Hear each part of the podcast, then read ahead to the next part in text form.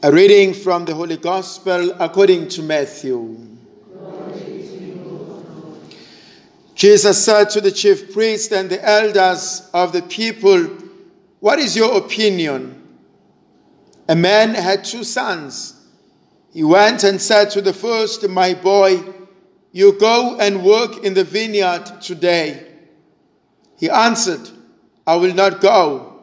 But afterwards, thought better of it and went. The man then went and said the same thing to the second, who answered, Certainly, sir. But he did not go. Which of the two did the father's will? The first, they said. Then Jesus said to them, I tell you solemnly, tax collectors and prostitutes are making their way into the kingdom of God before you. For John came to you a pattern of true righteousness, but you did not believe him, and yet the tax collectors and prostitutes did. Even after seeing that, you refuse to think better of it and believe in him. The gospel of the Lord.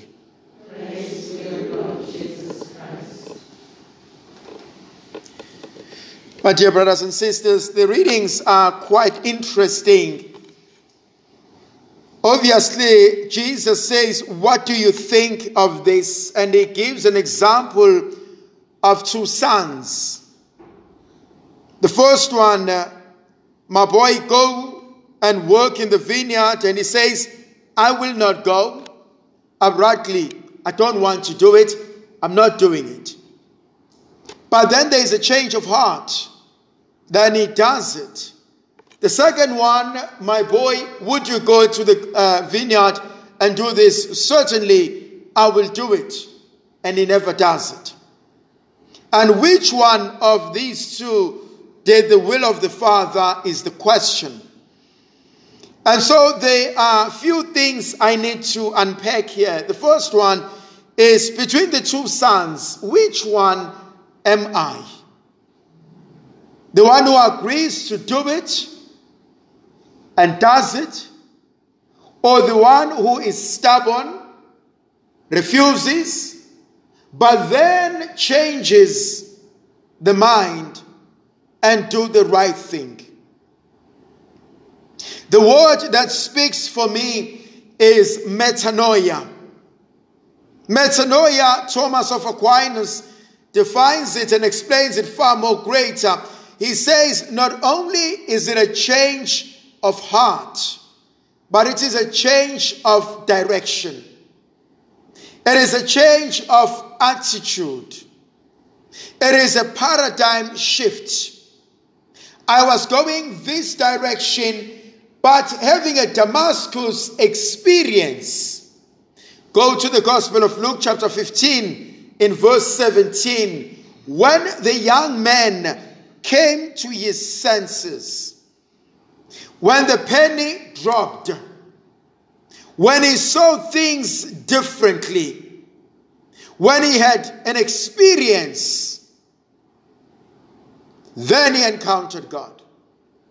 It is quite important for me, dear brothers and sisters, to realize that at some stage in our lives, I need to make a fundamental decision to follow Christ. I choose to follow him. I choose to be loyal. I choose to be faithful. I choose to serve. And a decision is made against all the choices that are put before me. I choose this over and above the rest. So I go back to the first question which one am I? The one who says, I will do it, and then end up not doing it? Or the one who says, I will not do it? But when the new data, when the new evidence When I know better, I then do things differently. I once made a statement here. If I knew what I know now, would I still be a priest or a religious? And thank God we don't know. And we did not know what we know now. And we still do not know who we will become. And so there are certain things and certain circumstances where we make decisions based on what we have. Based on the data that I have, I am making this decision. And it's okay. There's nothing as frustrating than someone who cannot make a decision. There's nothing as frustrating than someone who runs away from making decisions because they need to please every other person. I always say, make a decision. If you're right, thank God. If you're wrong, learn from it, move on. Don't sit or stand on the fence. So let's make a decision. Let's do something about it. Then we can move forward. What happened if I have made a wrong decision? That's okay. I used all the data that was available to me at the time.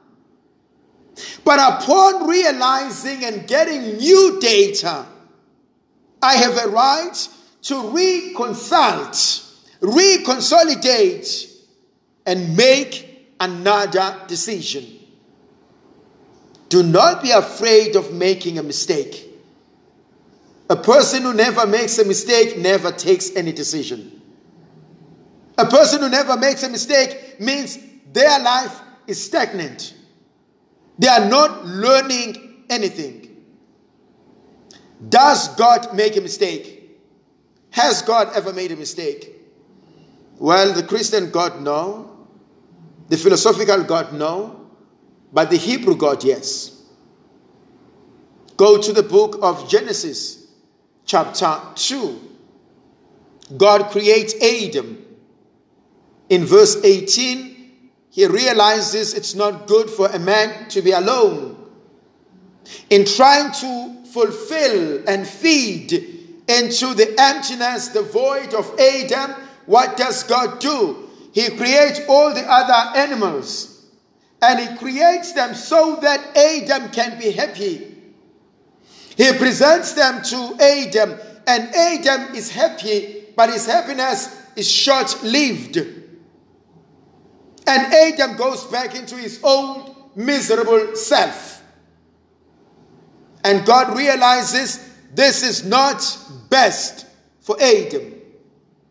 And God is able to say, I want to go back to the drawing board because that solution is not the best one for this situation.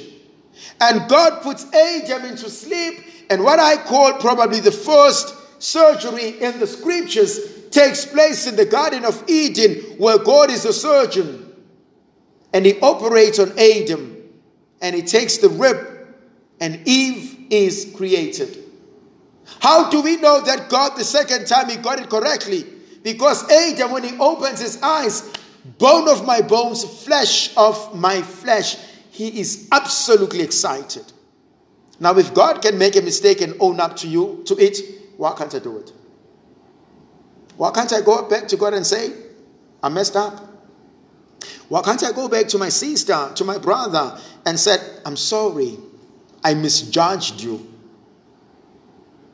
I now know the truth. I had believed what I was told about you. I had allowed my wrong lenses to tell me to see you. But once I took them off, I now see you for who you are.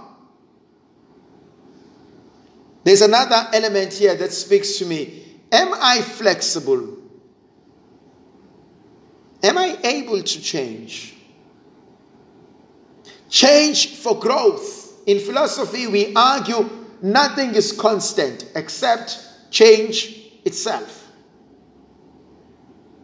There are some people who are stubborn.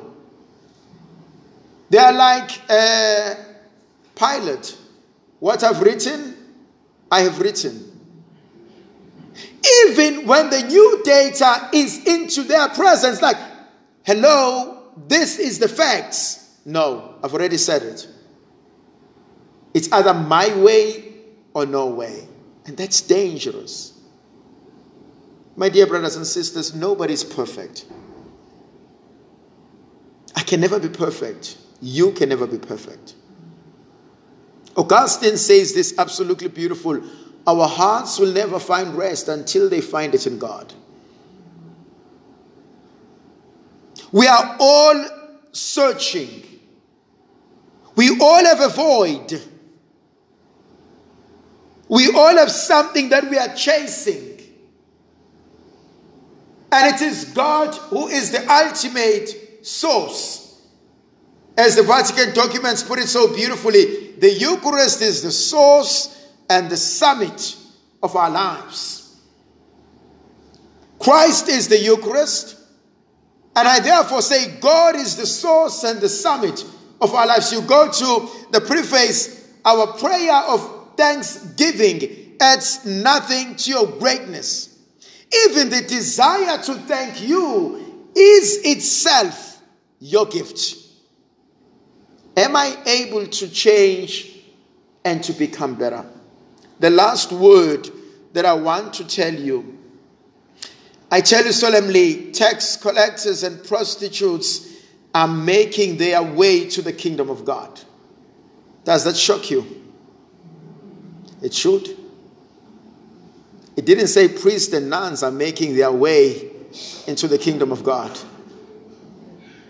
It didn't. What would we do if sisters were generous and allowed the prostitutes of the Bluff, of Montclair, of Berea to join us here. How many of us will be like, many of us be like, I don't want to be associated with this woman? How many of us are willing to sit with a prostitute and embrace a prostitute who's just came back from job? prostitutes and sinners are making a liturgical procession into the kingdom of God. There are people in our minds whom we've judged unworthy.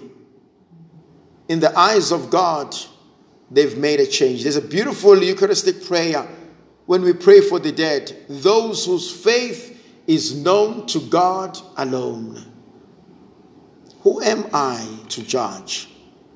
Pope Francis asked the question because the faith of the people is only known to God. May the Virgin Mother of God continue to be with us, to protect, to bless, and to guide us. The Father, the Son, and the Holy Spirit. Amen.